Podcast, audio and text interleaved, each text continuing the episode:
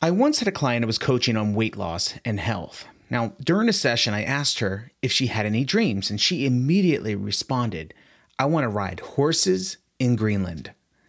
I followed up with the wussy question from episode three of this podcast, which was titled Two Three Word Questions Every Coach Should Know, which is, What's stopping you?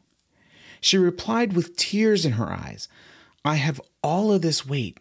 Honestly, I'm afraid that the horse won't be able to carry me. To which I replied, How do you know? Confused, she inquired, Well, what do you mean?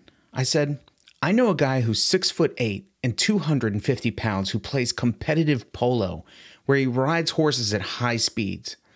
The horses have no problem with carrying him, so my question is, how do you know?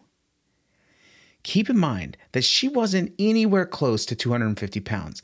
Instantly, a light bulb flashed in her head. I could almost see the light.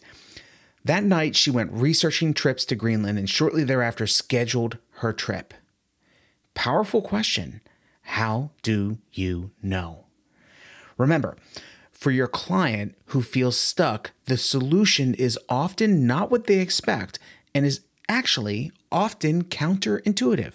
As a coach, you have to challenge their beliefs about what's possible, about what works, what doesn't work. And this question, how do you know, can be a game changer when asked at the right time and at the right place. Hey, if you're enjoying these podcasts, could you do me a huge favor and leave a review? Thank you in advance. I'll see you soon.